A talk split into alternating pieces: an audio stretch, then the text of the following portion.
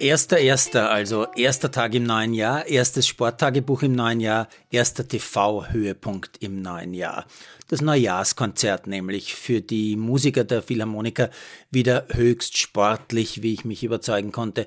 Aber auf der Suche nach Sportlern in den Zuschauerreihen bin ich diesmal nicht so wie im Vorjahr fündig geworden. Im Vorjahr habe ich ja da völlig überraschend Basti Schweinsteiger erspäht. Heute habe ich vor allem viel zu viele, viel zu viele Politiker gesehen. Frag mich ja, ob die mit Karten von meinem Steuergeld dort sitzen. Aber das ist natürlich wieder eine ganz andere Geschichte.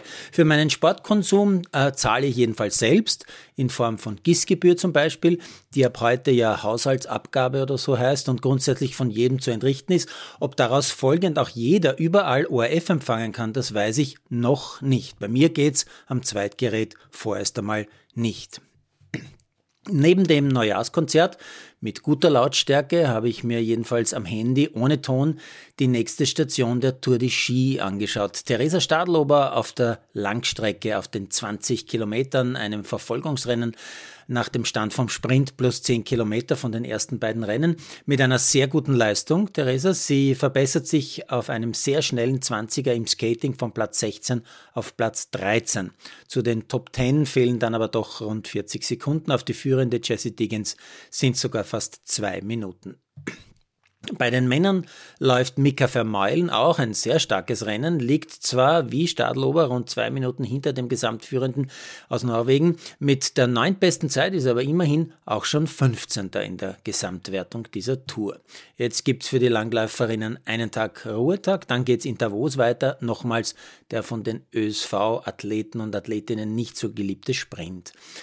Dann habe ich mir natürlich das Neujahrsspringen gegeben. Männer in Garmisch, Frauen in Oberstdorf. In Garmisch war die mannschaftliche Stärke Österreichs wirklich augenscheinlich und beeindruckend. Vier unter den Top 8. Aber im Profisport zählen ja eigentlich leider nur die Top 3 und da ist Österreich nicht dabei gewesen. Ähnlich in der Gesamtwertung. Vorne duellieren sich Kobayashi und Wellinger um den Turnesieg voraussichtlich, obwohl Lanischek heute gewinnt. Dahinter drei Österreicher Top 5, Kraft ist Dritter in der Gesamtwertung, hat aber schon 25 Punkte Rückstand, gefolgt von Fettner und Hörl. Und weil es immer zumindest zwei Meinungen gibt, äh, OF-Experte Koch sagt, wenn ich bei zwei Bewerben 25 Punkte verlieren kann, dann kann ich bei zwei weiteren Bewerben auch 25 Punkte zurückgewinnen. Oh ja. Äh, OF-Experte Schlierenzauer sagt, realistisch betrachtet sind 25 Punkte zu viel, die Tournee für die Österreicher damit vorbei.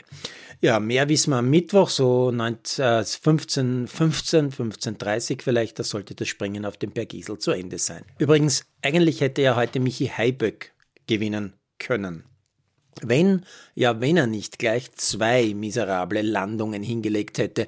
Er bekommt furchtbar schlechte Noten dafür, dass er fast stürzt, verliert so in etwa, ja, ich würde sagen 20 Punkte, wenn man als Grundlage so 18,0 pro Punkterichter äh, nimmt. Äh, normalerweise hat er sogar mehr, 18,5, manchmal sogar 19. Hätte also knapp gewinnen können. Immerhin hatte er im zweiten Durchgang mit 141 Metern den weitesten Flug von allen. Das Neujahrsspringen der Frauen, den zweiten Teil der sogenannten Two Nights Tour, heute in Oberstdorf, beginnt mit einer Überraschung. Jacqueline Seifritzberger führt nach dem ersten Durchgang, nach mehr als zehn Jahren wieder mal ganz vorne. Nicht mit dem weitesten Sprung, aber mit den besten Noten. Knapp vor Lutit Kanada und Eva Pinkelnick ist fünfte. Marita Kramer, ja, die sollte mit Heiberg Telemark extra Schichten machen, schenkt auch rund zehn Punkte her bei der Landung und ist elfte nach dem ersten Durchgang. Im Finale legen die Slowenen vor, dann geht Pinkelnick aber in Führung und wird nicht mehr eingeholt, gewinnt die tatsächlich dieses Springen. Auch nicht von Seifritzberger, die ja Halbzeitführende war. Pinkelnick gewinnt vor Straight der Kanadierin und Seifritzberger. In der Gesamtwertung holt sich die Slowenin Nika Preoc den Siegerscheck knapp vor Pinkelnick.